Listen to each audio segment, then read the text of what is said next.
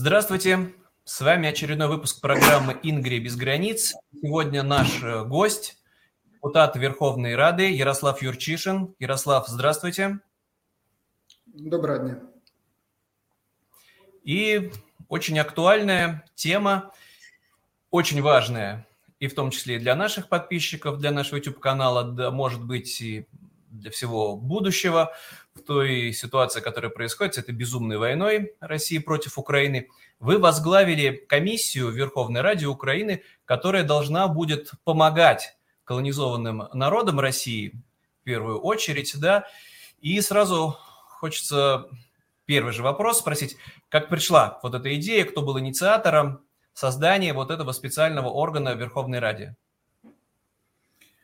А, исторически, еще во время а, Второй мировой войны, а даже еще раньше, когда был первый парад суверенитетов во времена распада Русской империи, контакты между украинцами и порабощенными народами язык не поворачивается сказать, но то, что сейчас называется Российской Федерацией, хотя там, в принципе, а, федерации, а, сами знаете, фактически нет, а, контакты были очень активные, и все понимали, что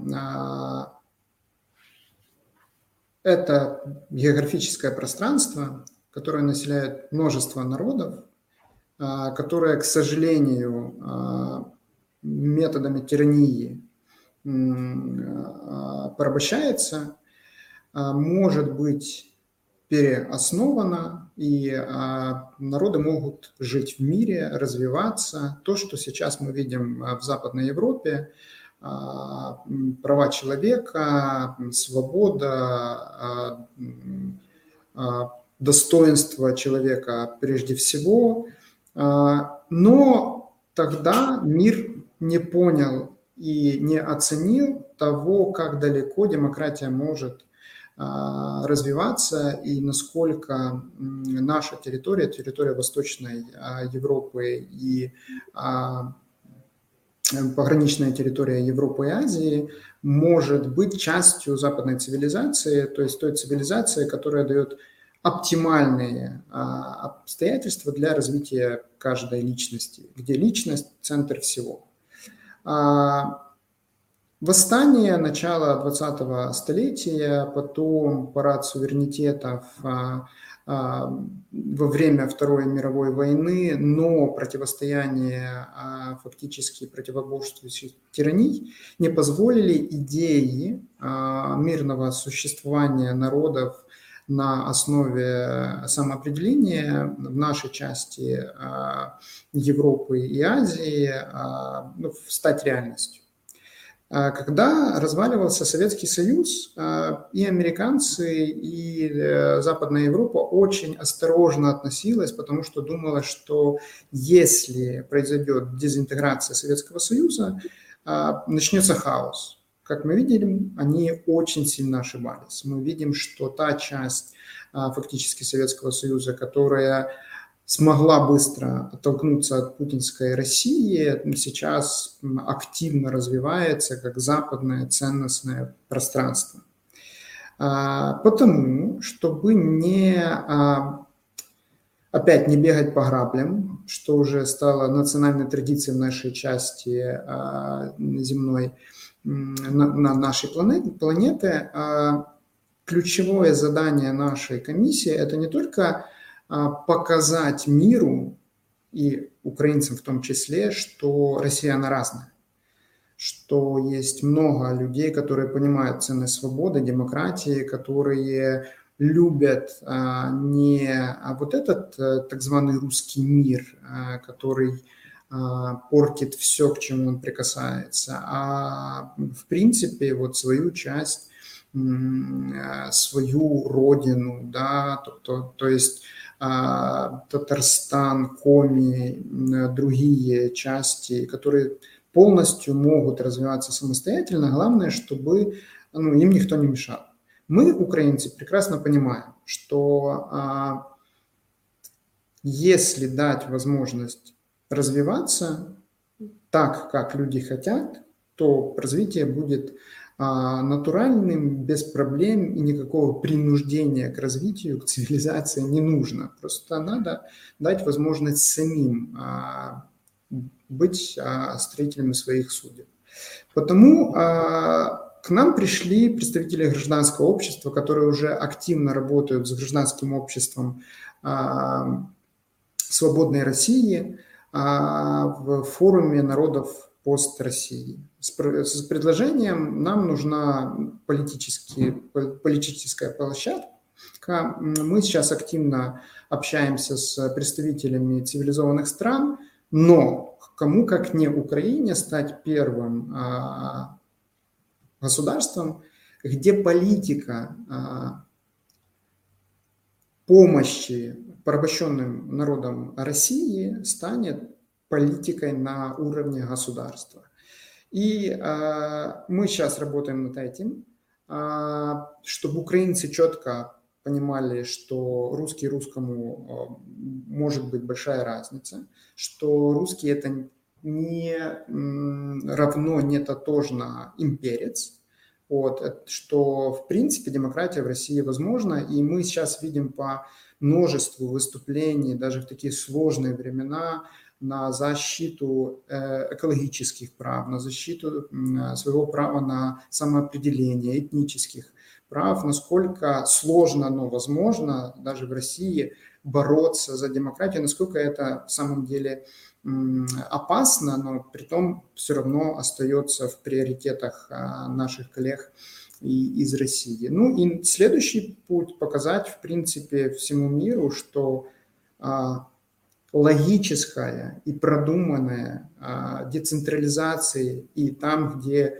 а, части того, что сейчас а, фактически является последнюю постимперию в Европе, дезинтеграция России, это в интересах всей планеты. Это и то, что может противодействовать более глубокому влиянию тоталитарного Китая – и то, что может помочь унормировать ситуацию не только в нашем регионе, ну а посмотреть, куда только не залезли щупальцы путинской гидры и в Азии, и в Африке, но в первую очередь, что децентрализация, как следствие дезинтеграция Российской Федерации а, унормирует а, то пространство, которое сейчас миру в принципе непонятно, в принципе остается такой... Очень деликатно говорите. Это не просто непонятное пространство, да, это разрушительная империя, которая ведет безумную агрессивную войну, действительно вмешивается в дела независимых государств на разных континентах.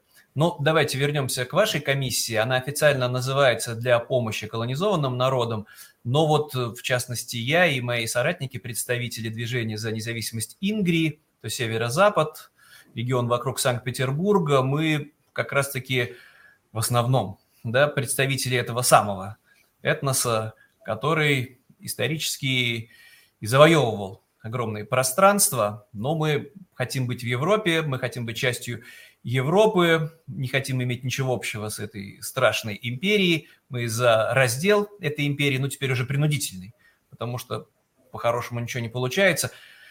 Будет ли, ну вот это вопрос, соответственно, да, в вашей комиссии какое-то различие между теми, кто действительно может называть себя колонизованным народом?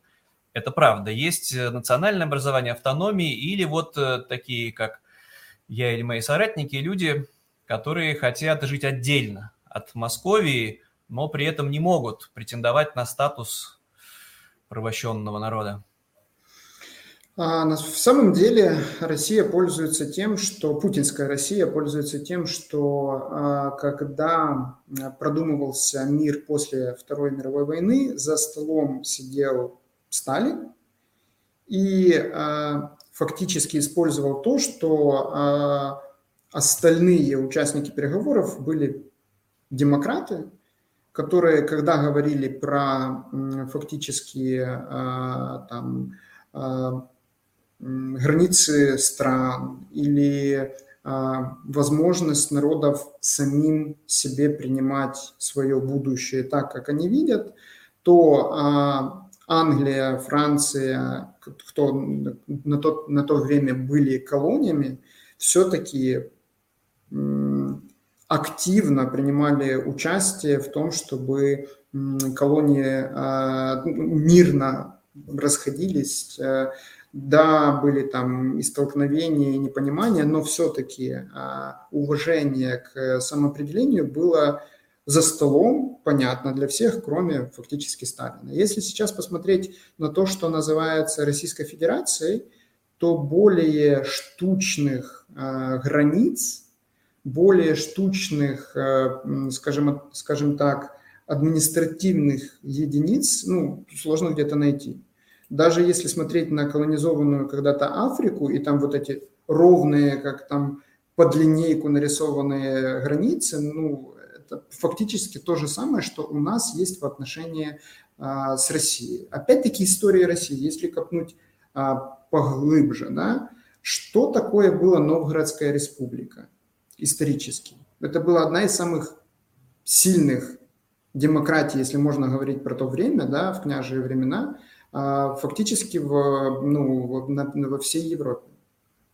А что сделала тоталитарная Москва? и как она начиналась фактически, она э, уничтожила демократию силой опричников, силой тоталитаризма и начала этот вирус э, фактически распространять. Потому для нас очень важно работать не только в конкретном юридическом пространстве, которое сейчас э, есть.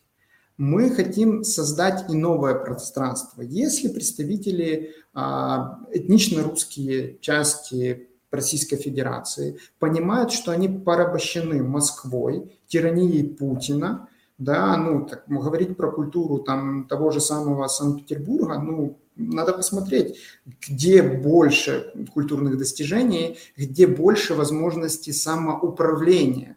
Потому что может ли экономически Санкт-Петербург быть независимым от Москвы. Да, может ли Москва жить без Санкт-Петербурга, без э, Джохара, то есть Грозного, без других регионов?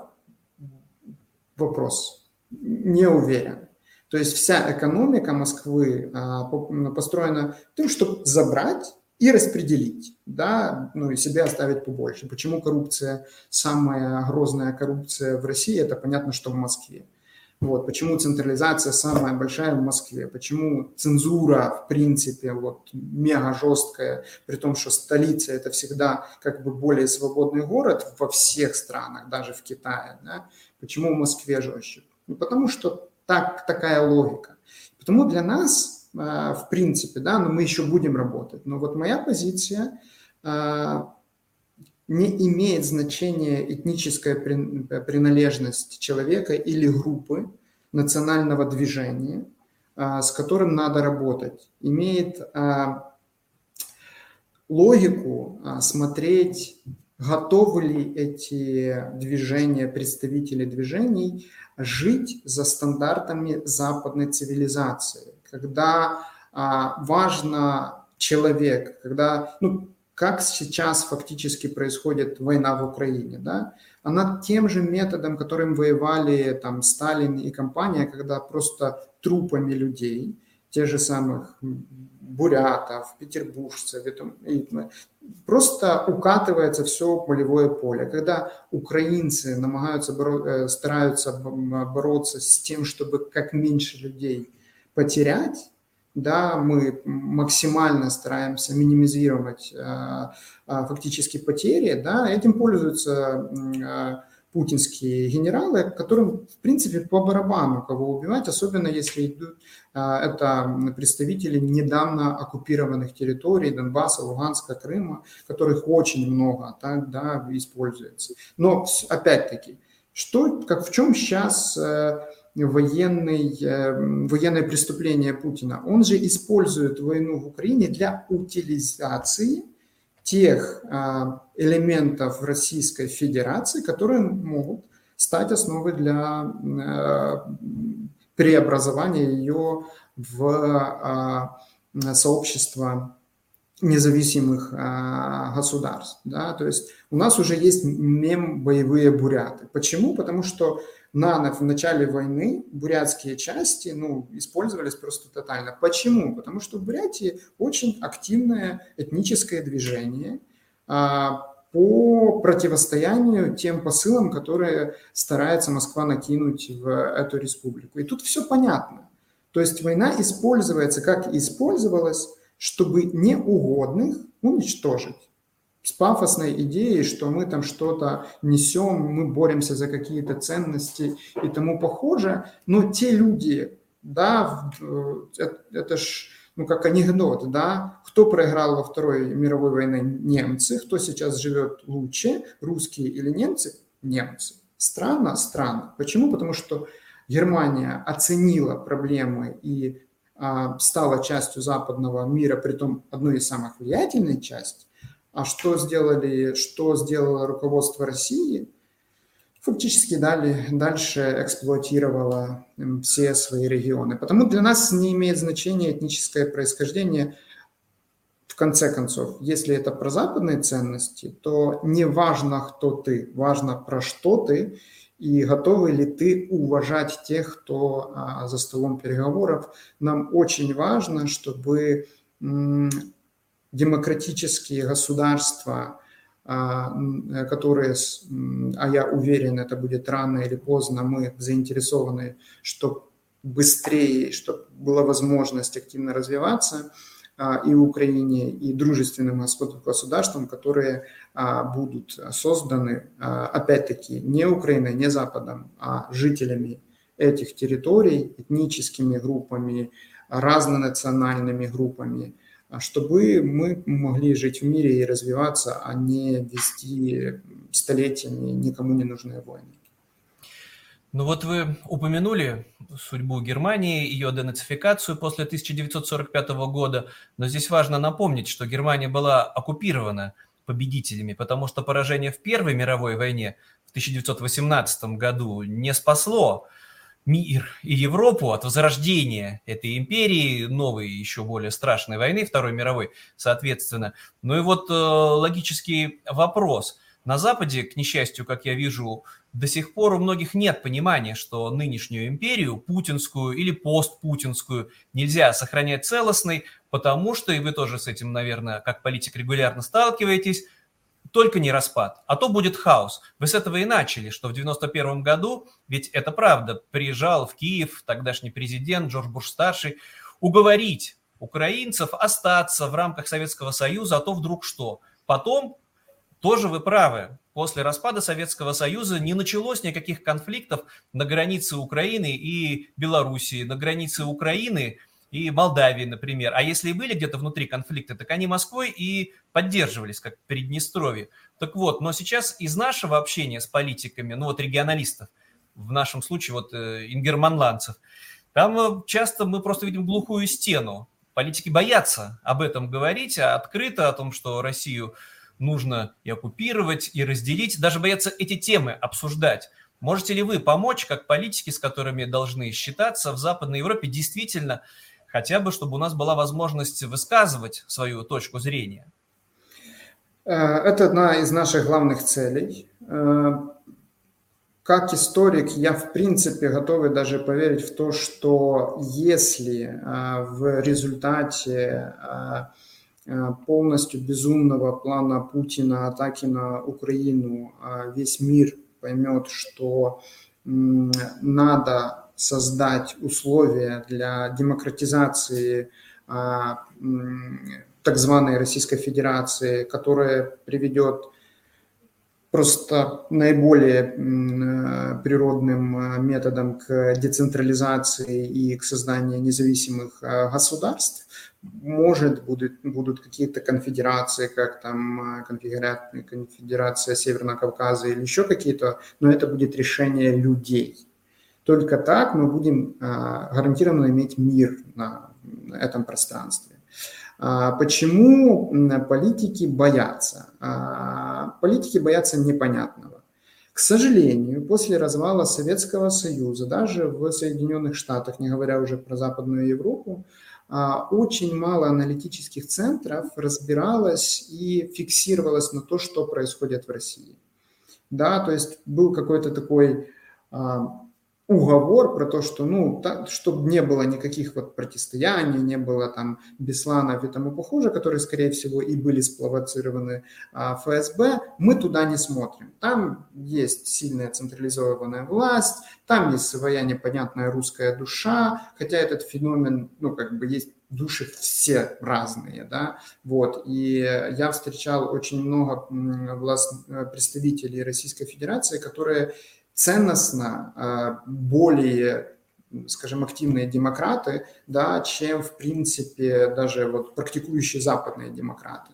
Вот, все разные. И в этом как бы соль западной цивилизации, что мы на каждого смотрим как на неповторность, вот, и стараемся найти а, наиболее приятливые методы для того, чтобы жить вместе. А, наша функция как парламентариев, мы официальные представители украинского народа, мы а, от имени украинского народа а, готовы и уже начали говорить, потому в комиссию и включили голову парламентского делегации Украины в Парье ПСЕ по-русски, да, парламентской ассамблеи Совета Европы, а, Марию Мезенцеву, она моя а, заместительница, а, также руководитель и вице-президент АБСЕ Никита Патураев, тоже член комиссии, Игорь Гусь, который у нас отвечает за парламентские связи с Литвой, или Дмитрий Наталуха, который а, отвечает за парламентские связи с Британией. Почему все эти люди в комиссии? Чтобы не только украинскому народу объяснить, что русские они разные, что как бы нам там а, не было лег, легко в, в связи с войной а, воспринимать мир черно-белым, что русский значит военный а, уголовник, русский значит э, Пригожин, значит Путин и тому похожее. В самом деле нам надо найти и усилить тех в России, которые хотят адекватного мира с Украиной, которые тоже хотят развиваться, и чтобы им никто с Москвы не рассказывал, как надо развиваться, никогда, в принципе, даже не понимая а, специфики, да, вот, а, жития в Коми, а, Ингрии или в других регионах исторических и культурных, этнических или просто а, экономически адекватно возможных. Вот, потому для нас это самая сложная задача – это объяснить на очень конкретных примерах. Вот смотрите, вы боялись развала Советского Союза. Перед этим вся Европа боялась развала а, Российской империи и усиления или османской, или другой. Да? История такая, что если на уровне Организации Объединенных Наций принято решение про самоопределение народов, если сейчас вся Европа говорит, что да, может быть, косовары – это те же самые сербы, но просто исламизированные, но уже сейчас это два разных народа, исторически так сложилось, то почему, смотря на Россию и видя, как даже русские регионы, этнически русские, насколько они разные, а вот сравнить даже культуру а, Санкт-Петербурга и Москвы, ну, казалось бы, да, ну, это два разных мира пропасть разделяет нас с москвичами. Я вот как ну, петербуржец. И, и это, кстати, даже в то время, когда у нас еще были дружественные отношения, да, которые не испортила а, мания Путина, возрождение Советского Союза и Русской империи, а, когда а, вот киевляне, украинцы приезжали в Петербург, там себя чувствовал намного комфортнее, чем в Москве. Да? даже с людьми было легче общаться. И, казалось бы, ну, одно государство, одни люди, но одна та же самая этническая смесь. Потому что сейчас говорить про кого-то как там русского, коми, башкира, украинца очень сложно. Если посмотреть, как вот у нас тут все перемешивалось, то можно много найти. Но это все о прошлом. Что в будущем? Мир должен понять, что Россия разная. И что ища а, хороших русских, все их ищут, потому что понимают, что надо жить. Надо смотреть не тех, которые а, даже официальная оппозиция, которая очень часто, для нас это было с 2004 года, просто какая-то такая вот непонятка, какая-то такая а, ну, даже псих, психическая болезнь, когда ты спрашиваешь русской оппозиции, как вы относитесь к Путину, он тиран, но без него Россия развалится. Как так может быть? Ну что это, это за... же хорошо, так и пусть развалится, и не ну, будет этой империи, которая вот, на кого-то нападает. Зачем, зачем страна, которая уничтожает свое население? Может быть, тогда на ее месте должно состояться что-то совсем другое? Может, даже если она захотит возродиться больше там и тому похоже, пусть это будет свободное решение людей, а не каких-то карликов э, в Москве закрытыми там или в бункерах закрытыми. Вот. Ну, мир сейчас боится. Почему он боится? Потому что он не понимает. Он. А, российская пропаганда, путинская пропаганда сделала все, чтобы показать россиян непонятными, опасными, социопатами. Если посмотреть даже вот международную а, культуру да, а, во всех американских западных фильмах, ну, Россия это про что? Это про мафию, это про там непонятных людей, которые с одной стороны там ходят на балет, а с другой стороны там легко приказывают уничтожить тысячи людей. Ну, понятно, что это страшно. Потому надо показывать иную Россию, пост-Россию, в формате постпутинскую, где есть с кем говорить, так как мы общаемся с вами, где нет взаимных претензий. Почему? Потому что я уважаю ваше право на самоопределение и готов максимально помочь. И, и вы уважаете мое право на самоопределение. И опять-таки, если у вас будет возможность, точно будете и уже помогаете, потому что даже когда мы просто начинаем вот эти мысли-вирусы запускать, что люди, так можно жить по-другому ну, не надо гордиться тем, что вы представители империи и ходить в нужник на улицу, да, как в многих регионах. Ну, я помню 2003 год, когда я приехал, еще у нас опять-таки были нормальные дружественные отношения, я представитель молодежного скаутского движения, я приехал в Москву, ну, тоже на международную конференцию по скаутскому движению, а, Правда, тогда нас уже очень, скажем так, было странно, что молодежная организация при патронате там, городского головы. Ну, как это так? Это же гражданская организация или при, патро, при патронате? Ну, вот. И нас повезли в исторический город Ярославль. Это интересно ж. Но кроме центральной асфальтированной улицы, мы когда пошли пообщаться с людьми, мы поняли, что беда-беда. Что вот казалось бы, сколько там километров от Москвы, там должна быть Москва, такая ну, мощь экономическая, так там все должно быть в золоте. Но вот э, было очень а, обидно. Может быть, это было, знаете, вырвано из контекста. Но если общаться с представителями оппозиции, независимыми журналистами, людьми, которые поработали спецкорами э, иностранных СМИ, то все говорят, что ну, глубинка могла бы жить намного лучше, если бы она управляла своими финансами. Или мы встречаемся с представителями Дагестана. Исторически очень-очень э, важный регион. Но Москва все делает, чтобы экономики не было, чтобы можно было вводить э, прямое бюджетное управление. То есть что? В принципе, в Москве, в Кремле будет кто-то э, э, решать, как будет Дагестан развиваться. Вот. Ну, это неправильно. Это не то, что должно быть в 21 веке. Это не то, что должно быть, когда там, человечество думает, как освоить Марс, да, в то же время мы понимаем, что, мы понимаем, что есть э, страна, где людей просто считают как статистический фактор, который, ну, там, умерла тысяча, родилась 200, ну, что такое, не проблема. Так не может быть. И потому мы заинтересованы объяснить всему миру. Вот вы когда-то боялись, что Украина будет независимой, что тут случится? Смотрите, развиваемся, смотрите, боремся с коррупцией, смотрите, мы там активно интегрируемся в международное глобальное сообщество. Мы не проблема, мы решение.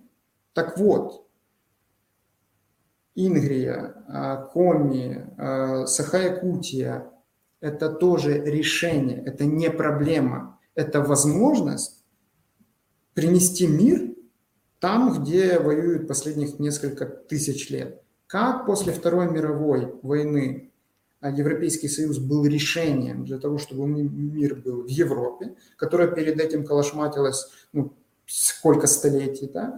Сейчас а, децентрализация, дезинтеграция Российской Федерации и право а, регионов, этнических групп, народностей на самоопределение – это тоже решение. И это надо объяснять, это будет сложно объяснять. А, есть там аналитики, как, как, например, Бугаевский, который прямо пишет, что это надо делать. Но это единицы, которых надо вот просто брать на флаг и объяснять, ехать, так как вы сейчас с форумом по России, ехать в японский парламент, в британский.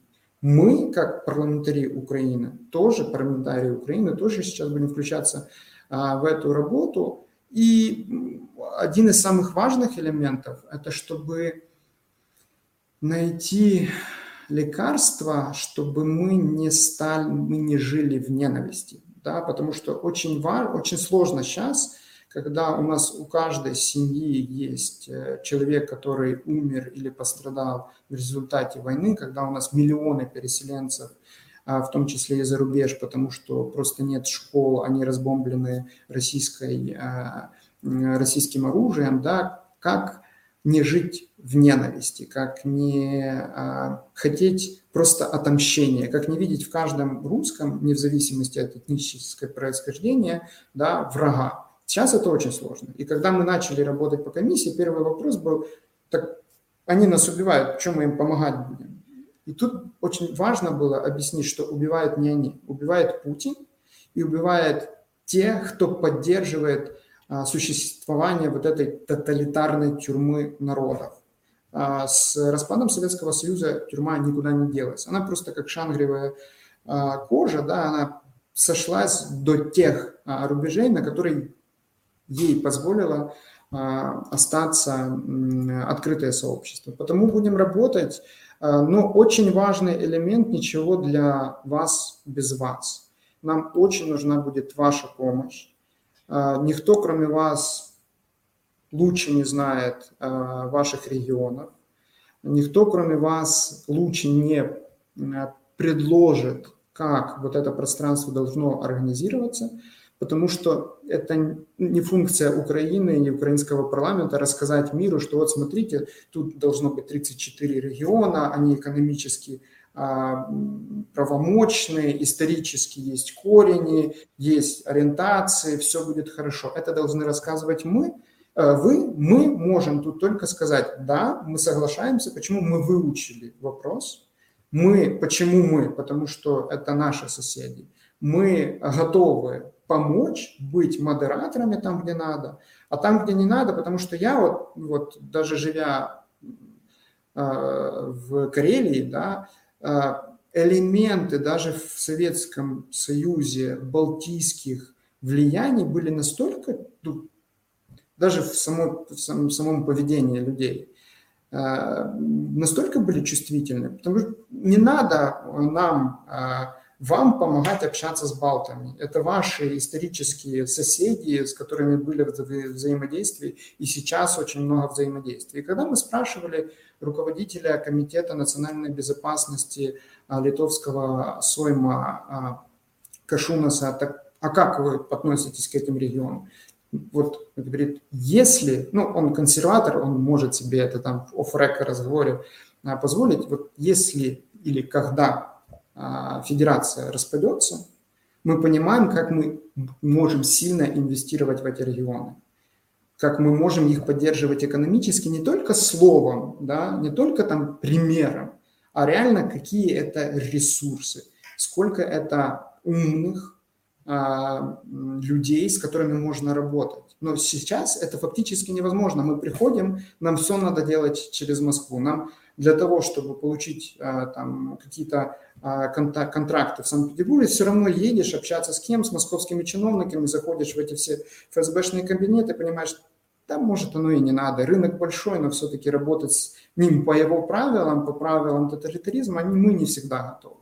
Потому это, это грандиозная возможность. И сейчас, когда мир э, коммуницирует с пост-Россией только на ценностном уровне, это не всегда работает. Почему? Потому что для того, чтобы люди ценили то, что у них забрали, они должны понимать, что у них забрали. Когда у людей забрали свободу, а дали минимальный уровень жизни, ну, просто пугая, что там будет еще хуже, то как вот пощупать эту свободу, это очень сложно. И тут ваша помощь, ну, категорически как бы нужна, потому что кроме вас лучше это никто не объяснит. Не мы, не балтийцы, не поляки, никто не сможет так четко объяснить, в чем как бы польза для русских, чтобы была, а, были русские регионы, были русские государства, но не было Российской Федерации, но это вы точно расскажете лучше, чем кто-либо. Ярослав, обязательно расскажу, если будет возможность, еще раз повторюсь, что, к сожалению, это касается в основном Западной Европы. Конечно, вот то, о чем вы говорите, понимание не только в Украине, понимание в Польше, в странах Балтии, в тех государствах, которые находились под гнетом Советского Союза, ну, это вот бывший так называемый Варшавский блок. И да, дайте возможность нам сказать. Тогда давайте на этом завершать сегодняшний выпуск. Большое вам спасибо. Желаю удачи и чтобы и услышали, и помогли в Западной Европе. Меня зовут Максим Кузахметов, а сегодня нашим гостем был депутат Верховной Рады Украины Ярослав Юрчишин. Большое спасибо. За нашу и вашу свободу. Да, слава Украине. Героям слава.